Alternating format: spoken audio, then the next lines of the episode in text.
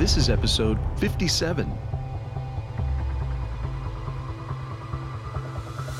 In this episode of All Hazards, California's record breaking wildfires, one mega fire after another, burning during what is typically our wet season. We have not recovered from the drought. Firefighters say they're hotter, faster, and more erratic. Some communities knew they were coming, they even planned and exercised for that day. You can prepare 365 days a year, but we weren't going to stop that fire.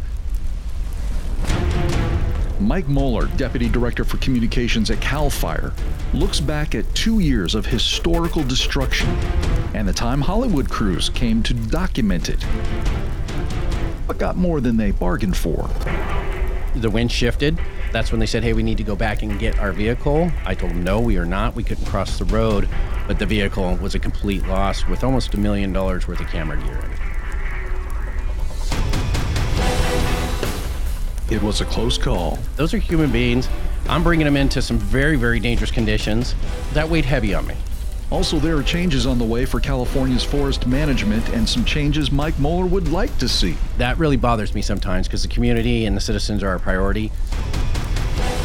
But are still only considerations. All that plus fire tornadoes, a western U.S. under fire siege, and a very lucky dog right now. All right, so with me today is Mike Mohler, who is Deputy Director of Communications for the California Department of Forestry and Fire Protection, better known as CAL FIRE. Mike, Bud, thanks for being here. It's great to get you in. No, absolutely. And, and Sean, as you well know, this partnership between CAL FIRE and, and, and uh, OES is, is one that uh, obviously we exercise very often. So, at any opportunity we appreciate. Well, thank you. You've been a, a very busy guy over the last, man, I would say, at least for the last two years, just because it's been so unique, I think, in a lot of ways. As Deputy Director of Communications, uh, how long have you been in that position? I was appointed by uh, actually Governor Brown uh, February of last year, so we're coming up on a year in the position uh, since I've come up uh, to headquarters in Sacramento. How did that differ from what you were doing just prior to that? Well, you know, I came up from field from a firefighter one in Cal Fire all the way up through the rank of battalion chief. Um, within that, uh, um, those years in the field, I um, moved into the public information portion of ICS. Um, so now I went from battalion chief to deputy director. So it really is a it's a total paradigm shift for me. Um, the amount of responsibility really I have the state, um, but it's very rewarding. Uh, every day is a new day, but uh, and that's where I'm at right now. Okay, so getting into the business, what what got you in? How did you step into this world? Well, you know, it, it sounds funny, but um, you know, I, you've heard the stories, but ever since I was a young kid, I remember wanting to be a firefighter, yeah. and um, when I was six years old.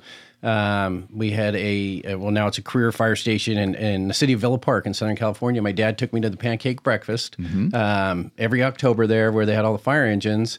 And I, I went for years and years and met a gentleman by the name of Al Raposa, who at that time was a fire apparatus engineer. Long story short, became an explorer with the City of Orange Fire Department reserve with Orange County Fire Authority, and then into Cal Fire. So it was it's always something that I've always wanted to do. Yeah, so it was the pancakes that sold you. It was absolutely food, of course. well, I've heard the firefighters eat very well. That is true. That is true. well, you need the uh, you need the calories. Yes, sir. Yeah.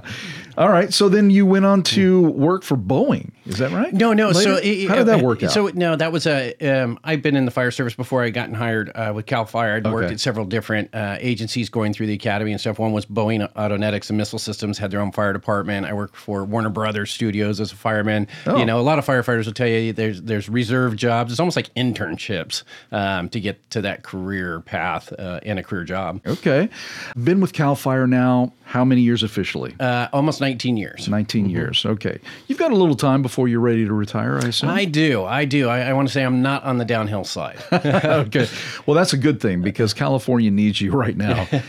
Tell me about this the the previous seasons that we've had, and I and I use the word season uh, loosely because in the past, when I first came on board to Cal OES in 2014, they use the word season a lot, but they don't use that word so much anymore there really isn't a season anymore, is there? There's not. Um, we have what we call peak season uh, and winter preparedness, but that's really gone away. We, you know, you you hear the term fire year, and it really is. I mean, operationally, not just Cal Fire, but we are operationally responding to wildland fires really 365 days a year.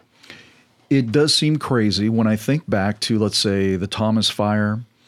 That broke out in a winter season, in a winter month. It, it, did. What in the heck? Exactly. And I'll, I'll, tell you, the Thomas Fire, you know, it's been in, in these years that we talk about, you know, uh, a lot of these have been career fires, but we keep uh, continuing to see career fires. The Thomas, I mean, literally, it went into January. Yeah. Um, we had a 14 day Santa Ana wind event in December on the Thomas Fire.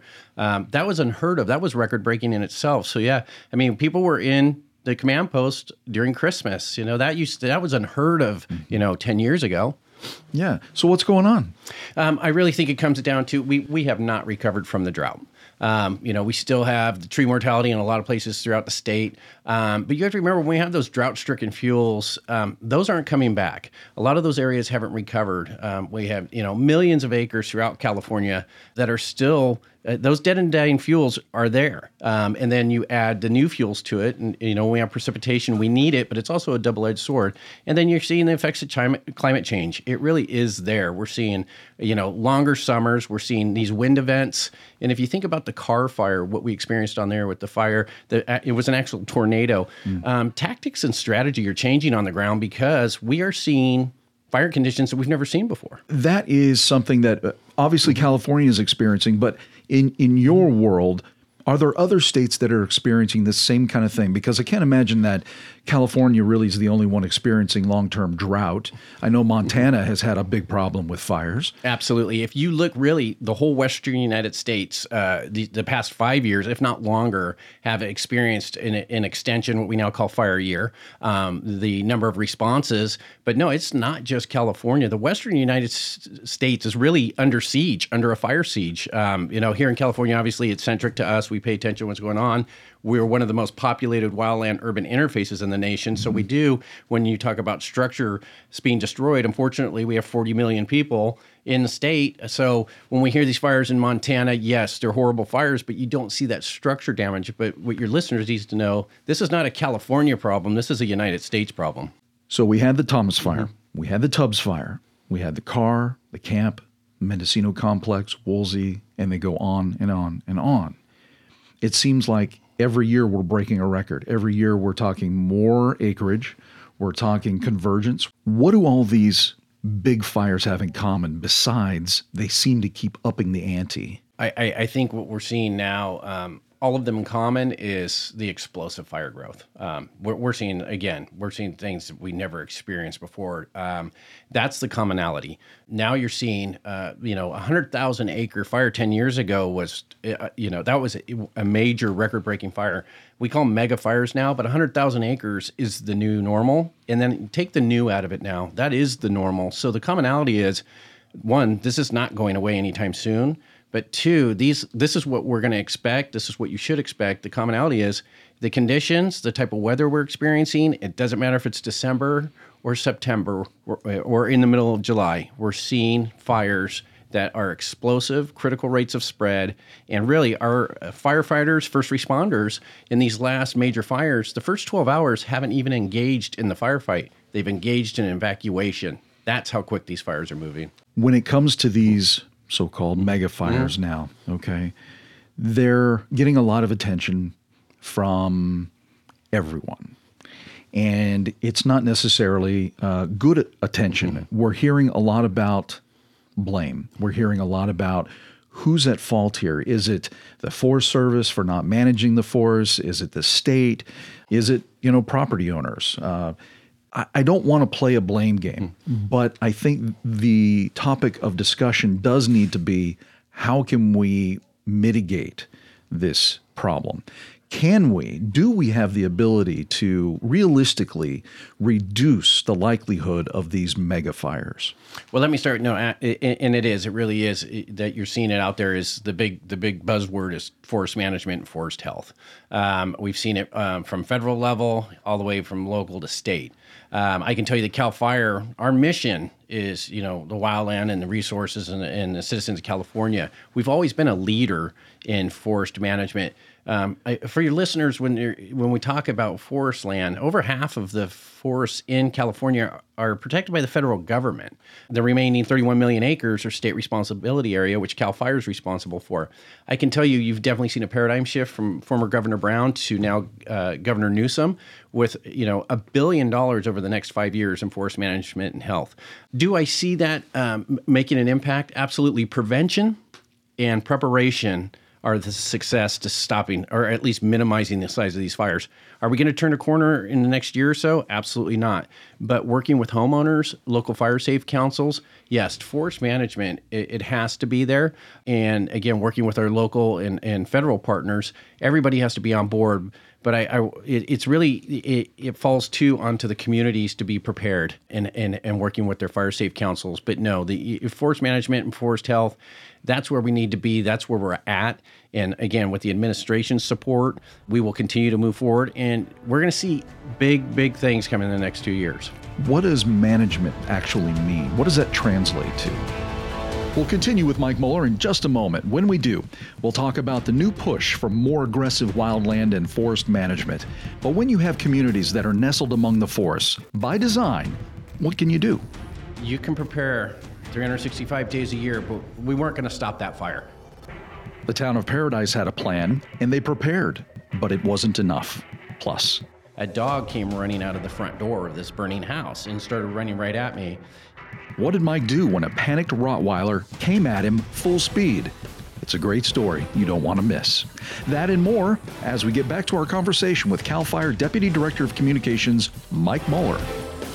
What does management actually mean? What does that translate to? So, if you look at forest management um, from a resource management standpoint, we go and we look at key areas um, uh, throughout the state. One, within the wildland urban interface, it's directly impacting a community. What that does is you bring in resource management specialists, uh, not only CAL FIRE, but maybe from the local county uh, or jurisdiction, and they look at what that uh, area, that wildland area looks like, and they come up with a plan, either prescribed fire, what we call shaded fuel breaks, and thinning. It's actually managing that portion, that piece of property, that piece of wildland to get it to an area one where it's it's really it's it's a healthy forest. So when we talk management, it's not looking at a it's looking at a specific place, but we have to look at it statewide under those 31 million acres. So management also falls under working with the local communities. They need to have a say so. They're the locals, and and that's part of the management process. And that was what I was going to ask. I've got it here on my list. Mm-hmm. You know, are neighbors and towns doing enough to reduce their susceptibility to wildfires? Some maybe, some maybe not. Yeah, no, and I think, and, and again, when we talk about um, uh, prevention and preparation, one of the one of the big uh, things in, in that is uh, education for the public. Um, yeah, communities are very engaged. We've definitely seen an increase with fire safe councils, people understanding what defensible space is, um, planning those evacuation routes. Um, but we have to really, it can't fall on um, it can't be white noise anymore to these communities, regardless of where you live. This is this is not if, it's when. Um, so we really need the community has to be a partner with the first responders to make this a success. Um, and we can always do more as a, as a public safety agency and a resource management. We're always looking to do better, but we always want the public to be there with us. Um, and people really need to know that it is year round and and work with your community. Reach out to your local fire fire safe counselors. Uh, volunteer um, in this forest management because it's going to take all of us to do this. Absolutely. And the town of Paradise obviously just suffered incomprehensible damage and loss from the Camp Fire, but they had plans in place. They had exercised time and time again. They thought they were prepared, but I think in the back of their minds, they always knew something was lurking out there that maybe uh, they wouldn't be able to handle. But they did everything that they thought that they should do. No, and, and that's a great point, Sean. Uh, the, the, Paradise was actually what we call Firewise Community, and they've been one for several years, uh, where they bring in forest management, work with fire safe councils. They had a specific zoned out evacuation plan. Um, again, they, they, talk. I mean, that is a wildland urban interface, and there's there's I could name hundred communities across California that are just like Paradise. But what we saw, as far as fire conditions, you can prepare um, you know, 365 days a year, but you weren't, they, we weren't going to stop that fire.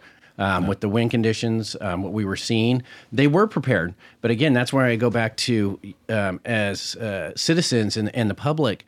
It's not if, it's when, as Mm-hmm. we saw in the North Bay fires when it jumped the 101 freeway. So, yes, you can be prepared, but um, we have to look at fire conditions right now. We have to look at, uh, you know, the type of fires that we're getting. Um, you know, it, it, preparation, I can't tell you how important it is, but you also need to know that it may not stop the fire and you, you, need to evacuate. And, and, and that's where we fall back on, you know, if you feel that it's time to leave or we ask you to leave, do so early. Yeah, don't play around with that. Don't play with fire. There you go. Right? an old Absolutely. one. We heard that as kids, didn't we? Absolutely. Don't play with fire. Yeah. Mm-hmm. Well, it's a bigger scale when you get to be our age. Yeah, it does. Yeah, yeah. More trouble. yeah, more, more trouble, big time. Yep. Mm-hmm. So uh, I live on property. I have three acres. I've got uh, a lot of oak trees around me. Mm-hmm. I have created my defensible space to the maximum extent that in my community, Mm-hmm. I need to get the county's permission to cut an oak. What do I do?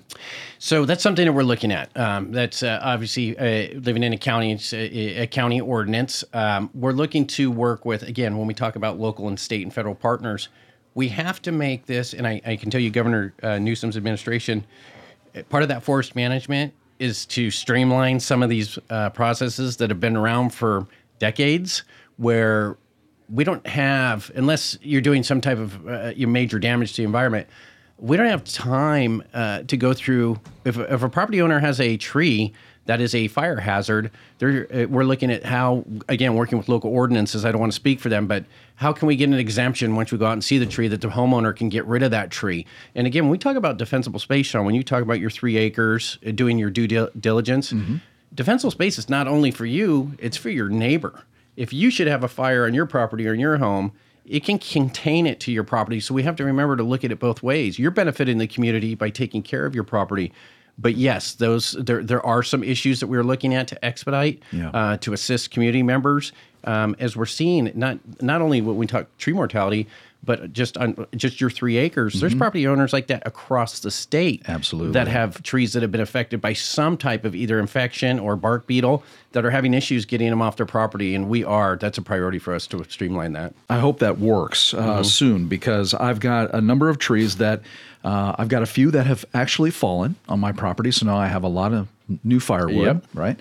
But I also have trees that are either young or quite elderly Mm-hmm. in terms of tree years that are right up against or right close to my home within that defensible space zone. Mm-hmm. And I would love as much as I love the shade and I think it's it really enhances the beauty of my property. I need to do something about those, but I know that the county in which I live has an issue with me cutting down these really nice oak trees. And I get it. But at the same time, Paradise is a good example. It, it, it really is, and again, it, looking at Paradise, and and and I know Sean, we've worked together on these on these uh, major emergencies and these horrible incidents. Is that it doesn't go without saying, and uh, you know, our, they're, they're still in the recovery process. That that was a horrible tragedy, and uh, and our thoughts and prayers are always with that community.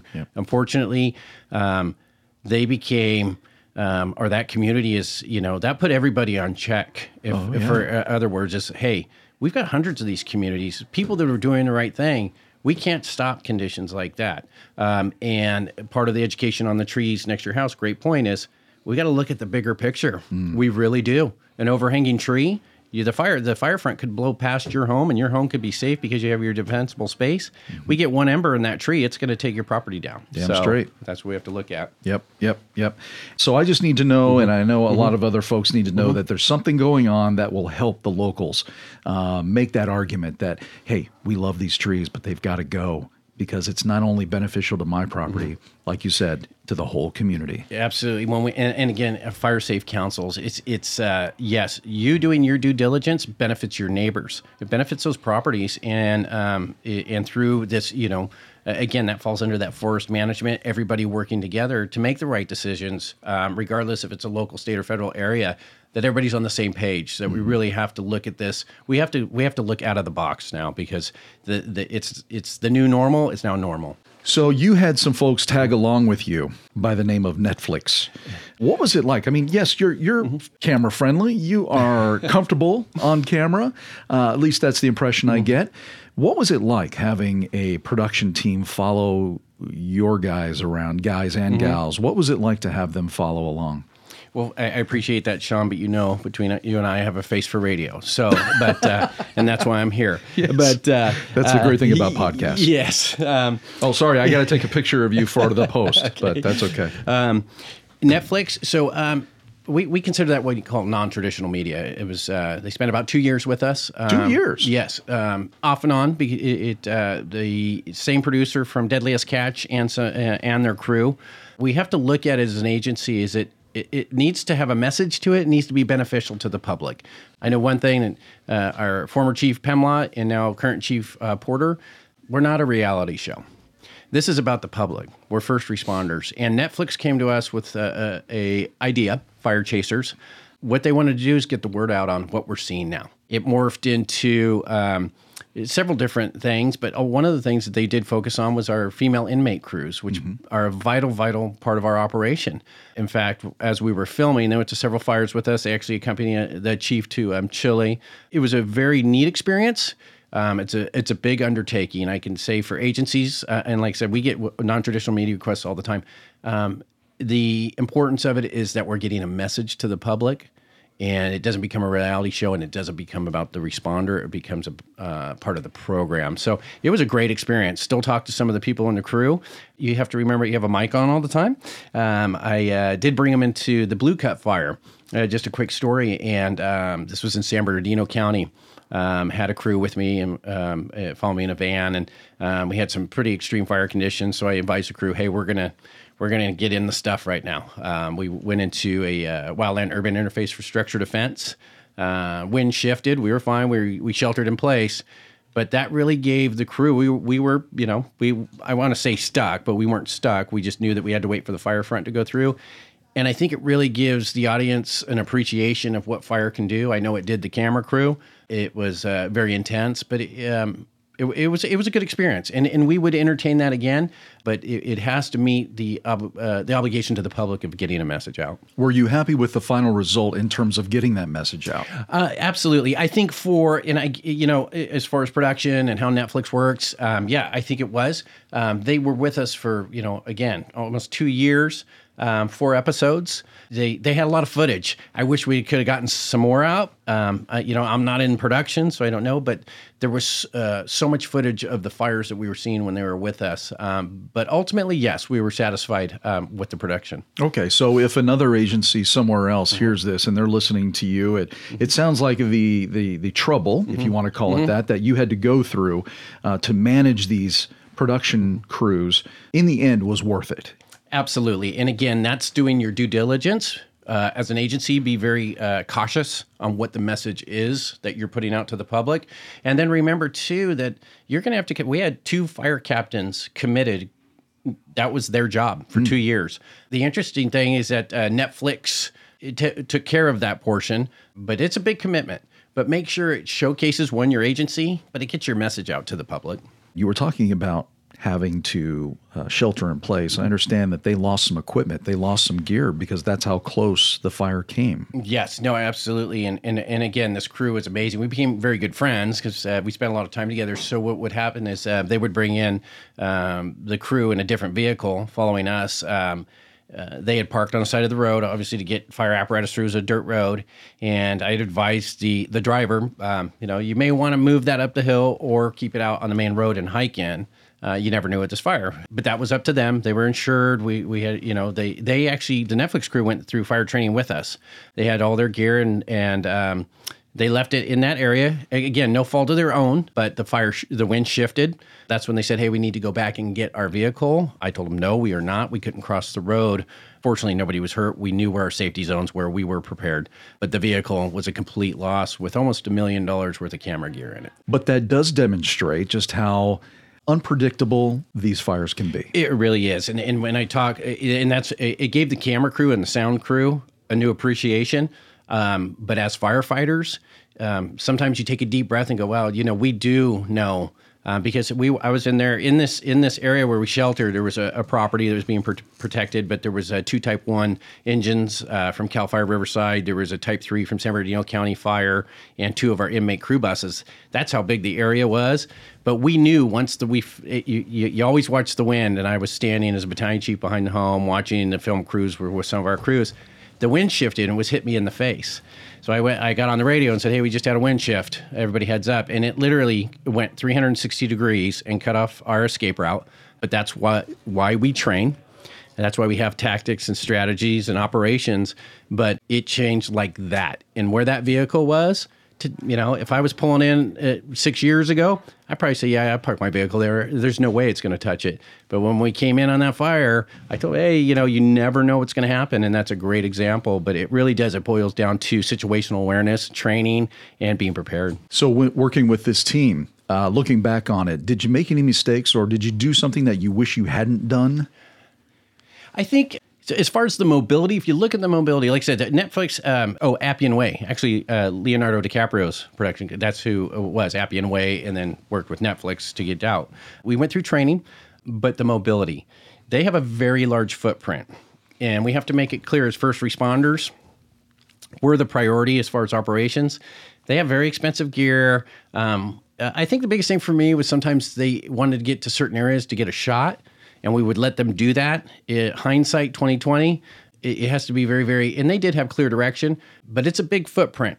And at that time, a battalion chief, I had eight people in that crew. They belonged to me. That was my liability. I was the professional guiding them in. So there was a lot of pressure on that, having these eight people with me. But they knew what they had signed up for. Like I said, they were these did deadliest catch. You wouldn't catch me on those boats. No, no, no, no, me either. No, no, no. I wouldn't make it. But, but, you're you're responsible for those eight lives. Absolutely. I mean, there's there's legal, uh, you know, and contract, all the legal stuff. But it doesn't boil down to legal. It boils down to those are human beings.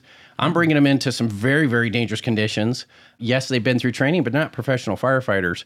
Um, so I would think uh, it, that was that weighed heavy on me. Is yeah. again, we became very close friends, but um, I think those are things that you have to look at if uh, your a, or an agency is uh, is approached. Is you know, it's a very big undertaking. A two year commitment with dedicated staff. Absolutely a big undertaking, but it seems to have been worth it. If you haven't had a chance to see the Netflix series, it's also worth your time and commitment. So be sure to check it out. It's called Fire Chasers. Now it's on to some things Mike says need to change. That really bothers me sometimes because the community and the citizens are a priority. What is it that he says is a top issue that needs to be addressed? Then, a dog came running out of the front door of this burning house and started running right at me. It's a scene that played out for the cameras during the Netflix documentary production. Let's get back to Mike Mohler. So, was there anything over the last couple of fires, then, uh, some of these big mega fires, anything that you learned from that, that uh, looking back on it, you, you realize, man, I could have done something a little differently because of the conditions or, or whatever the case may be?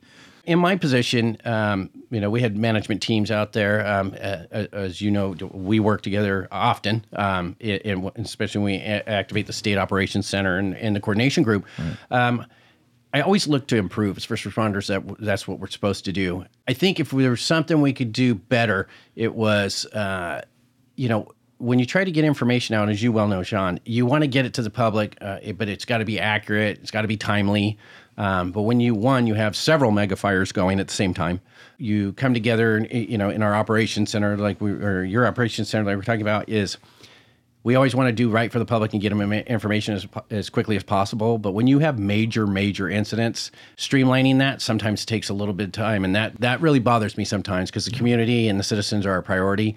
So yeah, looking at those kind of things is when we have these because because again, this isn't going away this year at one point we had five cal fire incident management teams on incidents that was the first time that we've ever had that incredible um, so you're looking at uh, you know four, di- four different operations so yeah streamline of information and just and get into the public as quick as we can so i'm going to throw some names out at mm-hmm. you some of these fires mm-hmm. and the first thing that comes to mind i want you to just tell me what it is okay very first thing so this is sort of a, a rorschach test if you will for fires All okay right. unvisually though mm-hmm. thomas wind tubbs 101 freeway. Meaning? When it jumped that freeway and, and, and caught the Walmart on fire. Uh, when it jumped the freeway, um, I knew, and then we were there at that point. Um, I was actually with Chief Pimlott, but the 101 freeway was a game changer when it jumped. Car. The tornado. Yeah, that was uh, a first time we'd seen it like that. And, and I can tell you that when we saw that, we you know we we sent because unfortunately Redding City uh, had a fatality through their fire department and some civilians on that fire, but when that happened, that tor- that tornado, people call it fire, firenado. It wasn't a firenado. That was a tornado. Is um, our serious accident review team? We knew right then we need to look at something different. We actually brought in meteorologists from Kansas, um, specialists outside of the fire community to say, hey, this is you guys might be missing this, and it ended up being I and, and I, I have to look, but I want to say an EF two or three tornado, but we brought in specialists, but I will not. I've never seen like the, anything like that. Wow. And that was because of the conditions. Absolutely. It was like the perfect storm. It was absolutely was okay. Mendocino Complex. Clear Lake, the the community. Okay. And the Woolsey. Um, gosh, the Woolsey burning to the ocean. Yeah. Uh, You know, when you see conditions like that, obviously, again, the, the destruction, that goes without saying on all of these, the destruction and loss of life. But, and I've been on a fire in 93, but when you have conditions like that and it's burning, you know, next to Pepperdine University, it really sets in your head as this is where we're at. You know, people thinking next to the coast, it won't burn. Oh, absolutely, it will. Okay. So, off the top of your head, then, what is, uh, in your mind, what is the most important change that needs to happen between now and the end of this year, 2019? I think um, so. For first responder side um, and uh, our agency side is situational awareness. Is to stop saying the new normal, stop saying unprecedented because that, that it is precedented. This is what we're in. Um, look at tactics, strategy, and adjustments.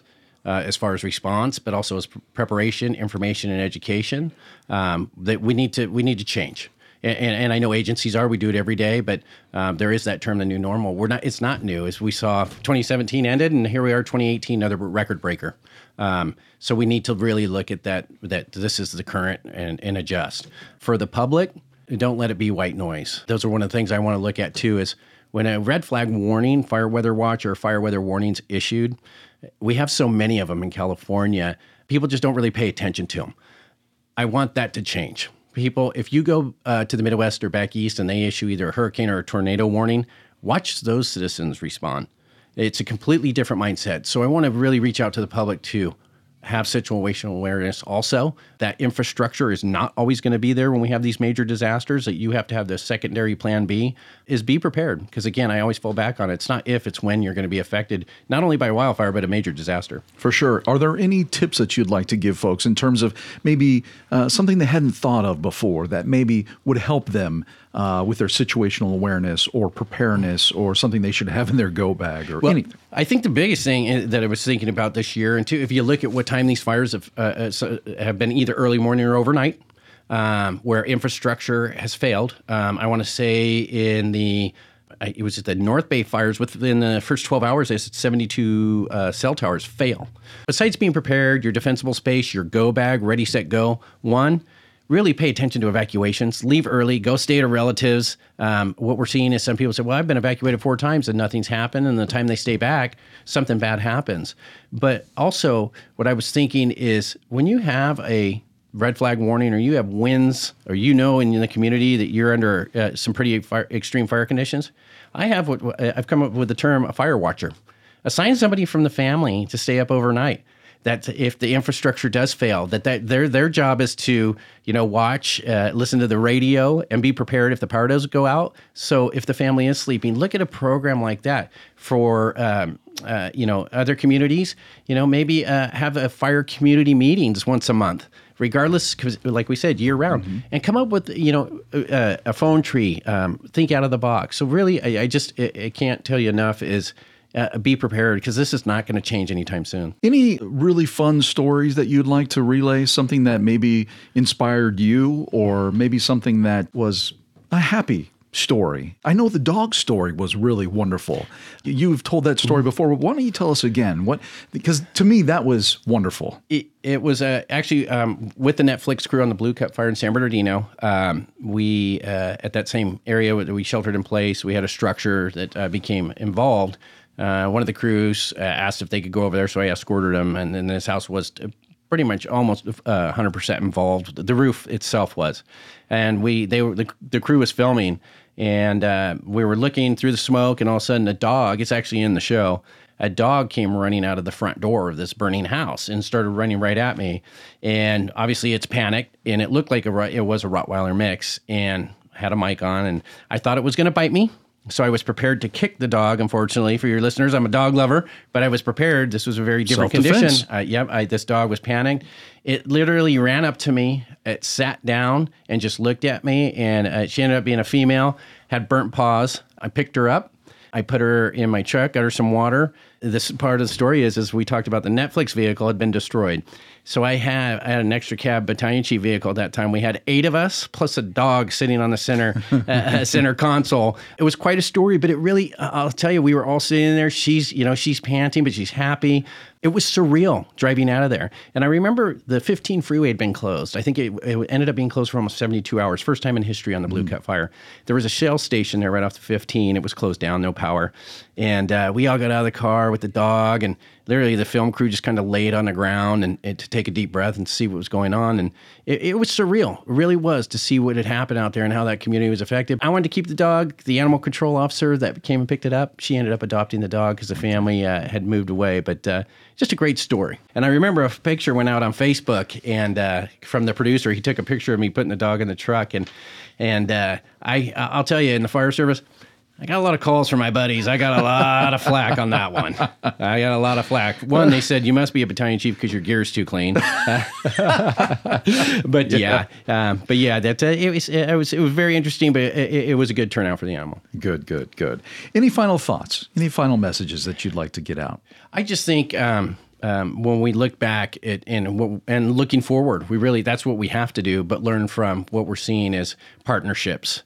Um, regardless, uh, it, it, for your uh, public safety listeners and your and your agency listeners, remember how important partnerships are because they really shine when we have these major disasters and we all have to get together and work.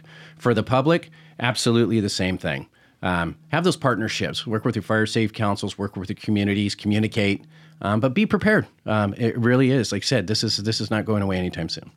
All right, terrific. So, again, we were sitting down with Mike Mohler, Deputy Director of Communications for Cal Fire. Thanks for being here, Mike. I appreciate it, and uh, hopefully, we'll have a quieter season, if we want to call it that, a season. Absolutely, Sean. Thank you for the All right. opportunity. Yeah, thanks, Mike. So true. Those partnerships you cultivate before any incident can only benefit you when those incidents actually happen, regardless of your role. This next year, too, in California should be very, very interesting. A new governor, a new CAL Fire chief in Thom Porter, and here at Cal OES, we have a new fire chief with the retirement of Kim Zagaris. His successor will be Brian Marshall, so stay tuned. My thanks to Mike Mohler for taking time out of his very busy schedule to sit in with me right here in our broadcast studio at Cal OES HQ. His insight on these increasingly erratic and unpredictable fires is helpful to gain a full understanding, really, about what firefighters and other responders and emergency managers are likely to face again in the coming years. So, thanks again, Mike. Appreciate it. And thanks to you for listening. Be sure to subscribe to All Hazards at the iTunes Store and, of course, Google Play. If you have any questions or comments, shoot me an email to questions at caloes.ca.gov. One more time questions at caloes.ca.gov. For everyone here at Cal OES, I'm Sean Boyd. Take care and be safe. You've been listening to the Cal OES All Hazards Podcast. Don't forget to check out our podcast page where you can find past episodes along with show notes and links. And give us a social shout out. Tell others about us on Twitter and Facebook. And let us know what you think. We'd love to hear from you.